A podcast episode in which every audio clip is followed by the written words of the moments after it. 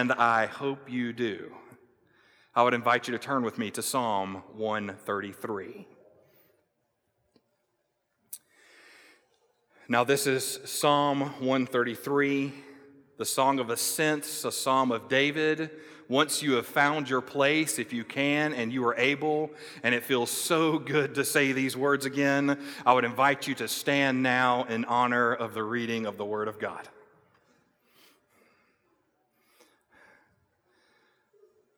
Psalm 133. We read Behold, how good and pleasant it is when brothers dwell in unity. It is like the precious oil on the head running down on the beard, on the beard of Aaron, running down on the collar of his robes. It is like the dew of Hermon, which falls on the mountains of Zion. For there the Lord has commanded the blessing, uh, life forevermore. Let's pray together. Father God, we come before you right now thanking you so much for this day. And Father, we thank you for the opportunity that we have to take these next few moments and to worship you through your word. Father, I pray that in the next few moments that we would leave all of our distractions aside, that we would look to you, the author and perfecter of our faith, Father, that we would see what should be our response as believers in Jesus Christ, and in our actions and our words, may you and you alone be glorified. Father, we recognize in our world today sin exists. But Father, we also recognize that according to your word, there is a right response. So, Father, I pray that you would tune our ears, our thoughts, our minds to you and your truth. And, Father, in these next moments, may it be your word that speaks to us. Jesus, we love you. We thank you for loving us. Thank you for delighting in us. For it's in your precious and holy name we pray. Amen. Thank you. You can be seated.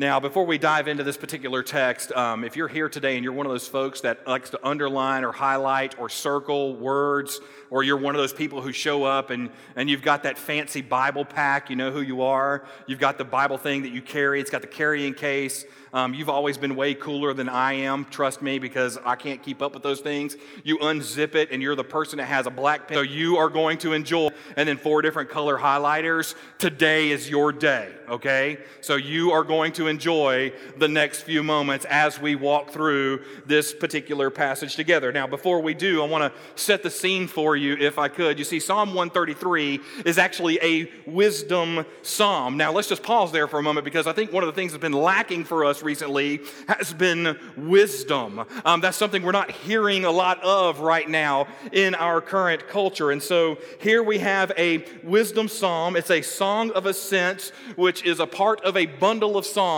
that the faithful would worship together. Now, before we went into quarantine with COVID 19, we actually walked through each of these particular psalms together as the faithful on Wednesday nights. And so here we are back into it. Now, clearly, this psalm is ascribed to David. Now, we don't know, scholars don't even know. In fact, they argue over the history of the origin of this psalm. In other words, they, they argued over what was happening at the time when David was writing this particular psalm. But nevertheless, we do know that this psalm celebrates the beauty of the faithful dwelling together in unity. And so, what we're going to see is we're going to see verse 1, which sets up our central truth. And then from there, verse 2 and verse 3 are going to give us similes, two very powerful similes that describe the blessing that comes when the faithful of God are unified together, which is both the calling and the command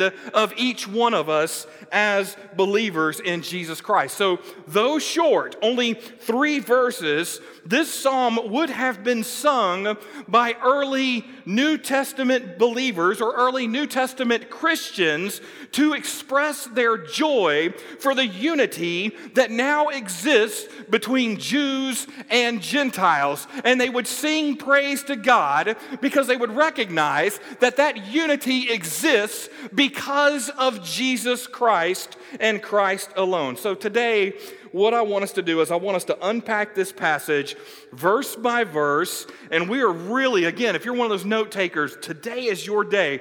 We're going to look into uh, several of these words together um, that we are going to study, and we're going to hopefully understand what it means to be called to dwell together. So let's just go ahead and look back at this passage beginning in verse 1. Verse 1 says, Behold, how good and pleasant it is when brothers dwell in unity. Okay, let's just unpack it for a moment. The first thing we see is this word behold. Now, again, if you're one of those people that underline or circle, that's a good word to circle or underline in red pen in particular. Because you see, when you see the word behold in Scripture, the use of this word is supposed to call special attention to what it is that is about to be said. In other words, when you see the word behold, it's almost like the author or the writer of that particular passage is saying to you, underline or note what it is that's about to be said next. Because what is about to be said is extremely important. Now, from there, we move in and we see the phrase, how good and pleasant it is. Now, again, if you're one of those people that underline in your Bible, I would underline and circle the word good and the word pleasant. Now, the word good literally translates into good. However, for the word pleasant, that word could actually mean sweet or beautiful or even delightful. So, what you have with the word pleasant here is a word that can be interchanged with several other words that we have.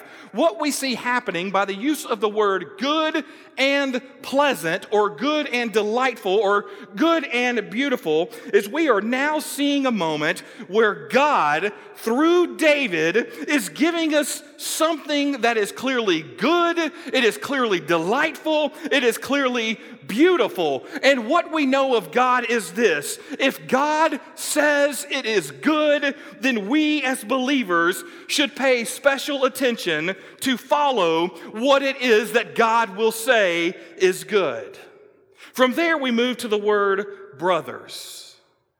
Now, again, I would maybe put that word in quotations, if you will, or brackets, however you do it. Don't let me mess up your notes, by the way. But I would make a note of the word brothers because you see, that word could actually mean brothers and sisters. What we see here by the word brothers is we're not speaking specifically to men, rather, we are speaking specifically of the family of God.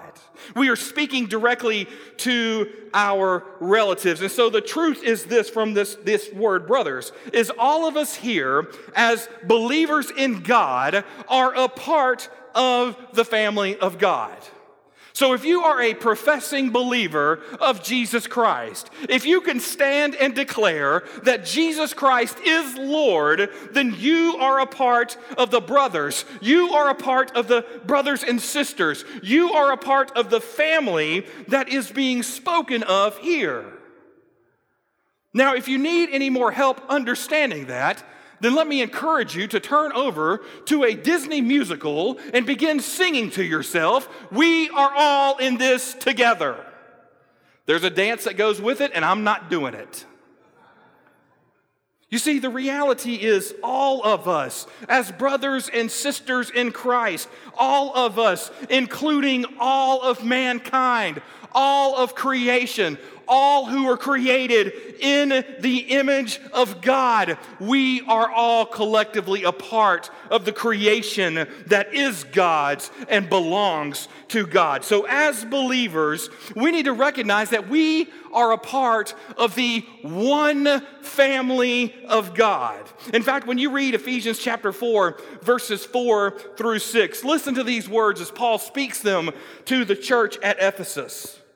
He says that there is one body and one spirit, just as you were called to one hope that belongs to your call one Lord, one faith, one baptism, one God and Father of all, who is over all and through all and in all. In other words, Ephesians 4, verse 4 and 6, just like Psalm 133, verse 1. Each of these go along with what we have been saying that we want our church to be known for. We've been saying this since day one. We've been saying that as the one family of God, we are called to be together as one. So hear this as the family of God.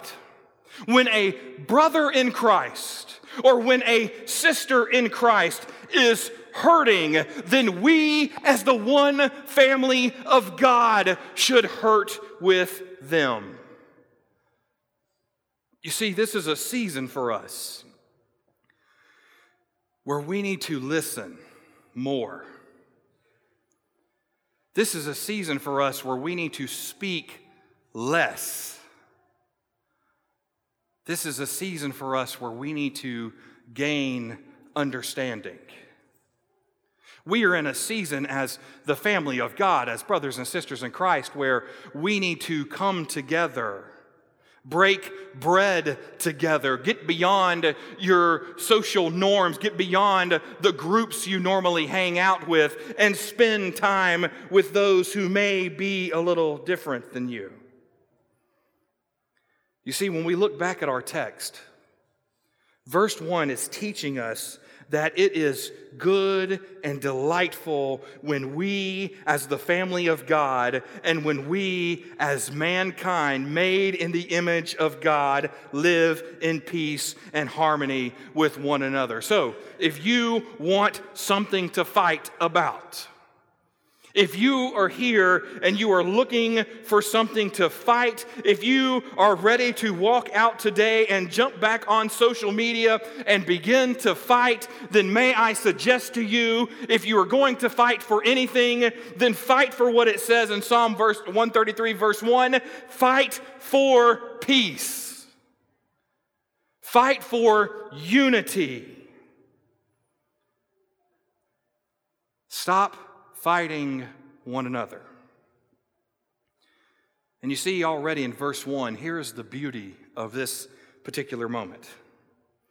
You see, as believers in Christ, a part of the family of God, the highest unity that we can achieve is to be brothers and sisters in Christ. In fact, as we read Psalm 133, verse 1, and then you skip ahead into the Gospels, remember, we just finished Mark. We were just talking about this. We are called to be examples of true love who have a common zeal for truth, a common zeal for holiness, and a hope that is all centered on Jesus Christ as our Lord. You see, it is the highest obli- obligation of the believer to dwell together in love and in unity. I mean, just think about this for a moment. Think about it within the context of the church today. You see, churches, by God's grace, are just like us today. They are gathered all over our community. They have gathered all over our state. Now, some have chosen to wait a few more weeks, and we pray for them and we praise God for them. But a day is coming where churches all over our nation will reopen. But in the meantime, let's recognize that when we gather as a church, we're not gathered here because of race. We're not gathered here because of gender. We're not gathered here because of our age or because of our life stage. We're not gathered by our socioeconomic status. Rather, we are gathered because of the fact that our hope is found in the grace and mercy of Jesus Christ and Christ alone. You see, Jesus is the reason we are here. The reason why the church exists is because the victory that can be found in Christ. Jesus is the central truth to why we gather. Now we move from there and we see the word brothers. We move on from brothers and we see this phrase brothers who dwell in unity. Now let's just look at the word unity here because literally you could translate that to mean this the closest unity.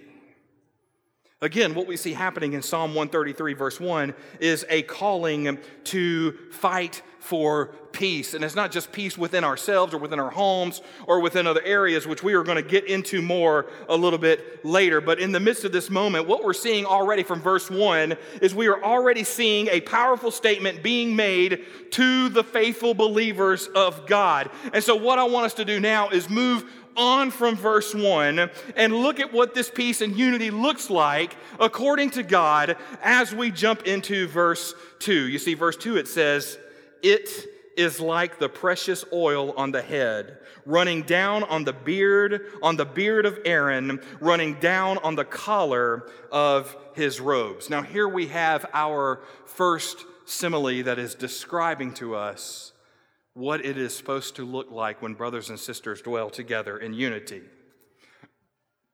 The first thing I want us to note is we have this word precious. Now, precious is actually the same word that we see already in verse 1 when you have the word good. And so, what's being claimed here, according to verse 2, is that clearly this is of God. And since it is of God, it can now be declared that it is good. Now, what we see happening that's being described in verse 2 is we're literally seeing the moment where Aaron is being consecrated to the office of priest. If you want to know more about that, you can go back and read Exodus chapter 30. Now, this moment is called a holy anointing, if you will, and it would have been one of those moments that if you were there experiencing Aaron being anointed, then you would have experienced something that would have been remarkable to the senses because of the sweet aroma of the oils that were being poured over him. You see, this oil would have run down from the top of his head, through his beard, and then onto the top collar of his robe. And so, what was happening by this ointment being poured over Aaron is he is now being set apart as holy. He is now being set apart as consecrated to God's will and God's purpose. So, think about this in terms of verse 1. You see, as we dwell together in unity, we are taught that by being a unified body of believers, that now we too are set apart. We are being shown that being a unified body of believers who dwell together in unity, we are now being used for the purpose of God and therefore fulfilling the will of God. You see, by living in unity, we are being set apart. We are being marked as different from the world. Now, that's important because, again, if you've been paying attention over the past week or two, our world has become divided.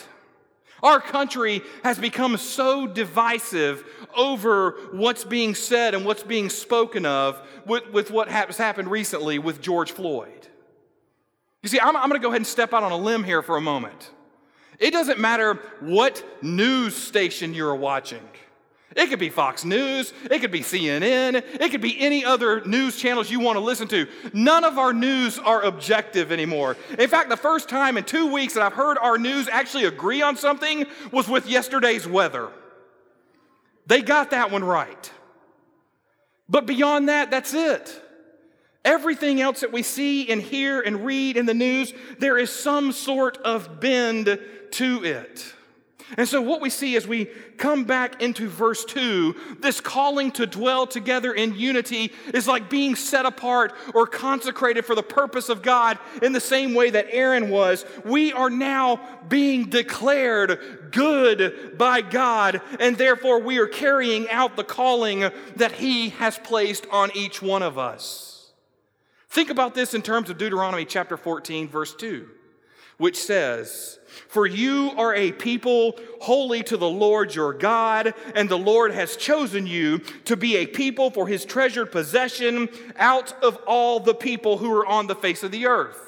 Again, hear the words from 1 Peter chapter 2 verse 9 which says, "But you are a chosen race, a royal priesthood, a holy nation, a people for his own possession, that you may proclaim the excellencies of him who called you out of darkness into his light." Here we are as believers.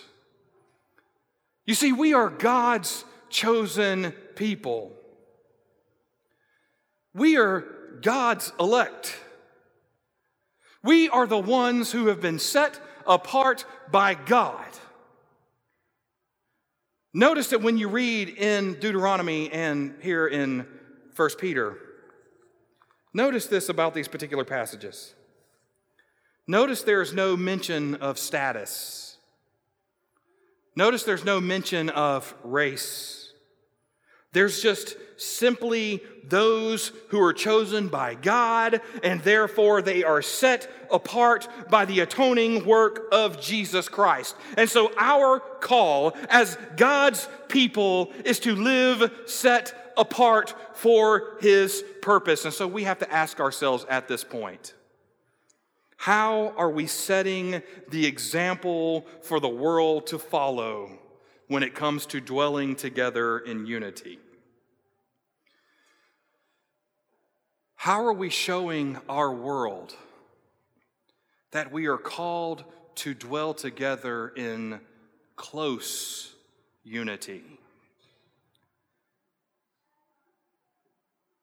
You see, we need to be careful what we say and what we do with our words because whether we intend to or not, our words, our posts, they can become divisive.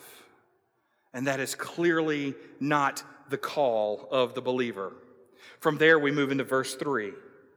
We see this. It says, It is like the dew of Hermon, which falls on the mountains of Zion, for there the Lord has commanded the blessing, life forevermore. Now, here's our second simile. We see this phrase, the dew of Hermon. Now, a lot of scholars have argued over which particular mountain range is being referenced here or talked about here, but what we do know is this we know that when the dew falls, it produces fruitfulness and therefore allows growth in the plants, the shrubs, and the trees within the valleys. Now, this is important because dew is actually crucial to the growth of vegetation, it's crucial to the growth of food, especially during the dry season. So, as believers, thinking about ourselves in our current context, when we are together in unity, then we too are more fruitful, and therefore we are and we become blessings to our brothers and sisters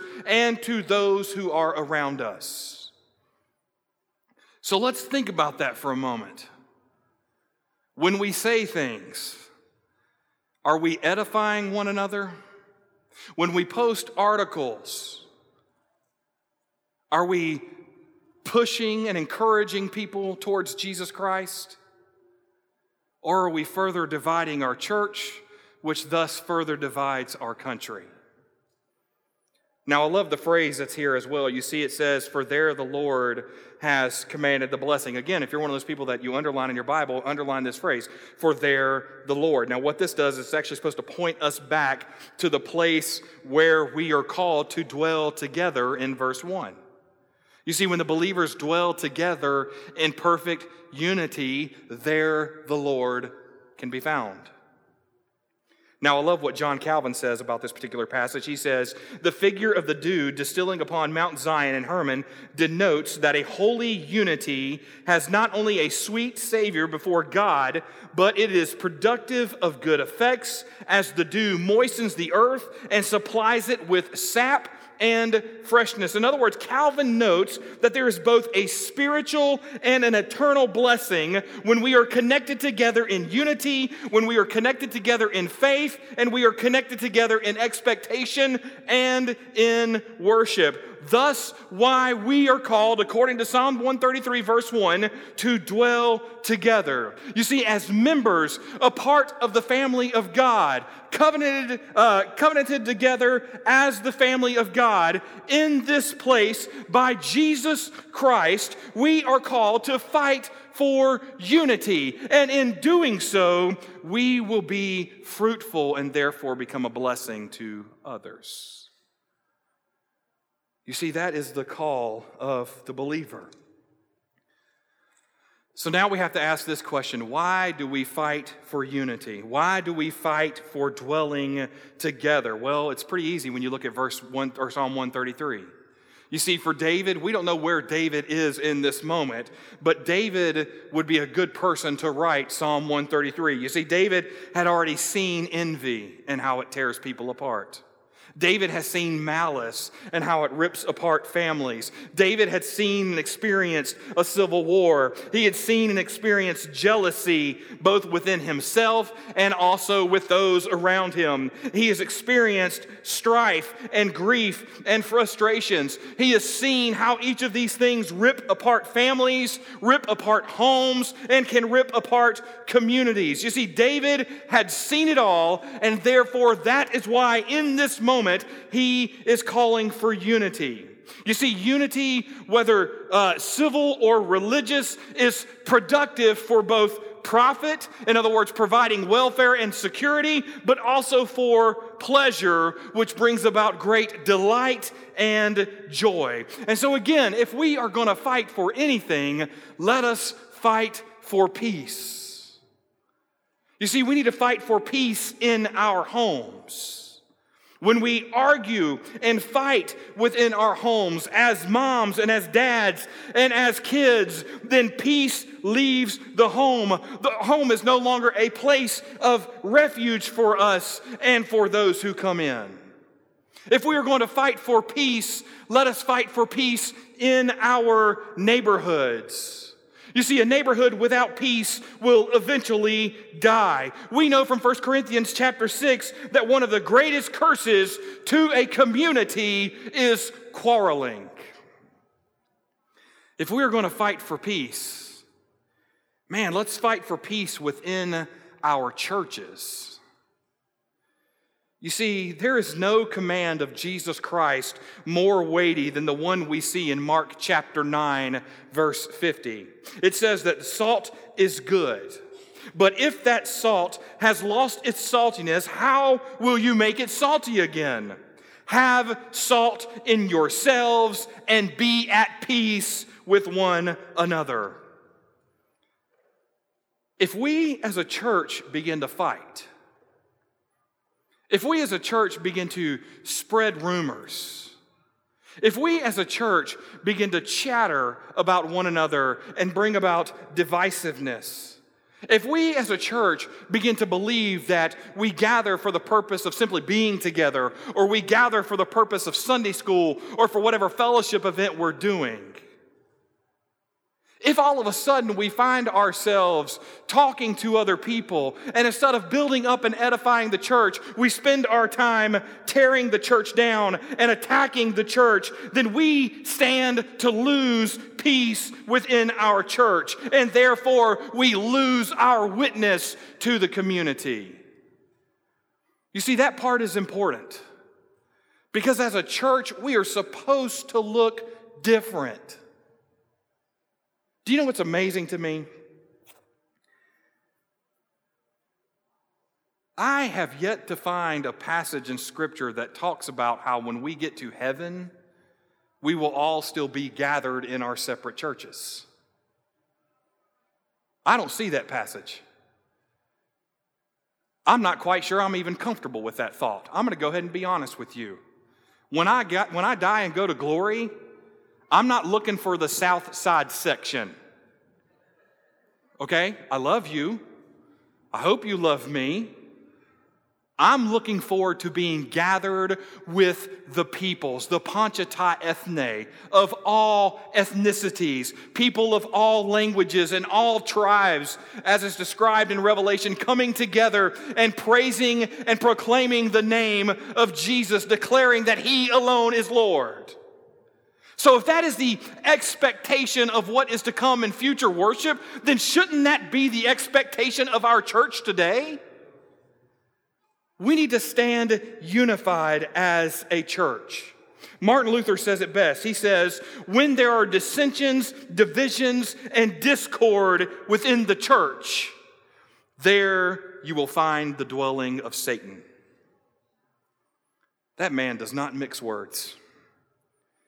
You see, religion itself, missions, evangelism, the gospel itself, the gospel witness of a place suffers greatly when the family of God are alienated from one another and therefore they view one another with an evil eye. Again, as believers, we are called to live in peace. We see this in 2 Corinthians chapter 13 and again in Philippians chapter 4. We are called to live in peace, but we are called to allow God's peace to be within us. So, as we're fighting for peace in our church, let's continue to fight for peace within our nation. Now, again, this is something we're seeing played out every day. Nothing will plunge a nation into the horrors of poverty and violence and blood than the sickened souls of men. No nation can preserve its freedom in the midst of continual warfare with itself. And so here lies our issue today. Again, we have brothers and sisters who are hurting. There are brothers and sisters who are people of color who are trying to make sense of what has been happening in our country, and they are grieving and they are hurting and they are wondering who will be next. They are wondering if it will be one of their children that is next. I'm going to take this a step further.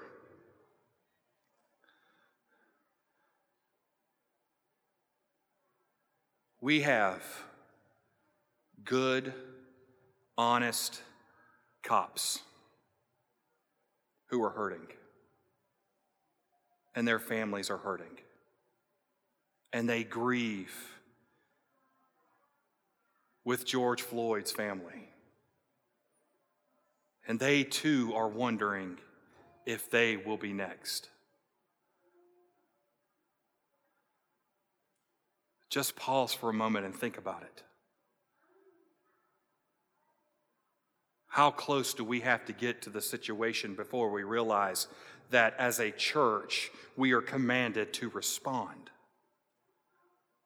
How close do we have to get as a church to realize that we have brothers and sisters who need to be lifted up? They need to be held up. They need to be encouraged. How close does it have to get before we respond? See, you see, the, the issue that I have right now is too many of us are, are being reactive in this moment. The reality is we should be proactive, saying, no, no, this is what the Word of God commands us to do. The Word of God commands us to dwell in unity and to do so together. And so I am going to stand with my brothers and sisters. I'm going to hurt with my brothers and sisters. I'm going to love on them and encourage them. And I'm going to support them in any way possible because I recognize they are hurting. And I hope and pray that one day, regardless of what the situation may be, when I find myself in that position where I too am hurting, I am hoping and praying that my brothers and sisters in Christ will rally around me and lift me up as well. You see, it is biblical responsibility to lift one another up. It is our biblical responsibility to encourage one another, to edify one another, to challenge one another, and to spurn one another on in our growth and discipleship as we draw closer to the day that is coming. And so, if we are going to do anything today, Let us stand together. May we learn together. May we listen together. And may we fight for peace within our homes, within our communities, within our church, and yes, within our nation. You see, what is happening in our country right now is not an issue of law and order. Rather, it is a sin sick issue that has been with us since the birth of our country. So, if we are going to reason together at any moment, let's stop pointing the finger. Stop making excuses and let's start listening. Hear these words Racism is wrong. Racism is sin.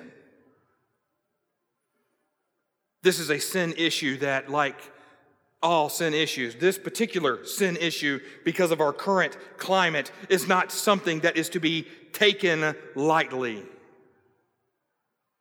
Should we respond, though, with divisiveness? No. Should we respond by committing crimes in order to justify the crime that was committed? No. What does that resolve? Nothing. It just makes it worse. Should we sit idly by and do absolutely nothing? No. Should we write this situation off because it does not directly affect us? No.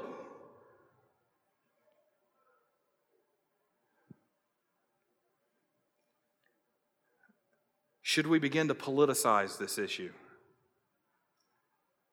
and therefore make it about politics and no longer about people? The answer to that question is a resounding no. You see, the truth is, racism does affect us. It affects us because a part of our body is hurting. And so, together, we need to listen Together we need to learn. Together we need to hurt. And together we need to begin the process of healing because as a church, we are in this fight as well. So if you ask me, where do I stand today? I choose to fight for peace. I choose to fight for dwelling together in unity. I choose to stand together with my brothers and sisters hurting the next. I choose to stand with my brothers and sisters, my, my people of color who are hurting the next couple weeks. I choose to stand with my family and my friends, the, the people that I know that are, that are good and honest police officers, and I choose to stand with them today because I choose to fight for unity because the Word of God tells us how good and beautiful it is when the family of God dwell together in the closest unity. My prayer is that we would begin the process of healing. And so that's what I will stand for. I am standing for a day where all people have equal opportunity, regardless of background, regardless of social economic status, regardless of skin color. And I will not allow politics to dictate to that, that to me. I will allow the Word of God to drive me. That is where I stand. You see, when we look at this passage in its, in its context, this we see that peace is clearly a great blessing. And so, as a church, we are called to fight for unity. We are called to maintain our ability to dwell together. As a church, as a nation, we need to prize highly the incredible blessings of peace and being unified. And so, my prayer is that as a church, with all of our sister churches, may we be the ones who set the example and may we stand together with our brothers and sisters, recognizing that again, this is not a political issue, this is a sin issue, and that sin issue needs to be addressed. And if we are going to address it, let it start within us and let it start with the conversations that we need to be having with one another. You see, my prayer is that we would pray earnestly that a day will come where we all will live and lead quiet, peaceful lives with all godliness, with holiness, longing for the day of Jesus' return. But until that day, may we as believers set the example and may we learn what it means to dwell together in perfect and in the closest unity. Let's pray together.